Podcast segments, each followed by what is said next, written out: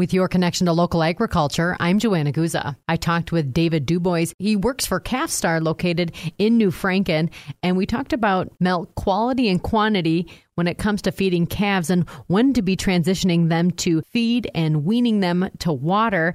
But first, he shares how calves handle Wisconsin winters. Calves, typically here in northeast Wisconsin, they do very well in the cold weather as long as we have the right precautions in place. It seems that keeping them dry is very important, um, using a longer straw so they can nestle in, and then calf jackets are always a positive. Um, but keeping them dry is, is very important. Also, making sure that your milk quality and quantity is going along on the schedule for the temperatures. The colder it is, the more milk and solids that we should be feeding. Can you tell me more about milk quality and milk quantity, about the work that you do and the importance of it, and maybe some specifics for the non agricultural community that they just heard you say that? What are some of those key items when you're feeding calves? From a quality aspect, we're, we're looking for the solid level in that milk.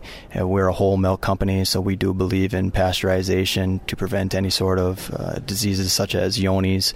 But at the end of the day, we just want to make sure that they have enough to drink and that their bodies are able to keep up with the temperatures that are out there.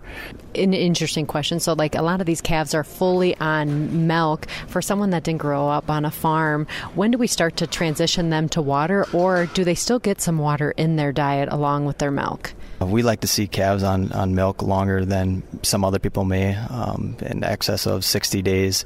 They always do have free choice water. We like to keep the water separate from the milk so there's no confusion between the, the two, and also to start them on starter so they can have some grain intake to start developing their rumen. It's always available or should be available. How young? The, the grain intake, um, you can start introducing that anywhere around that 40 to 60 day mark. And that's your connection to local agriculture. I'm Joanna Guza.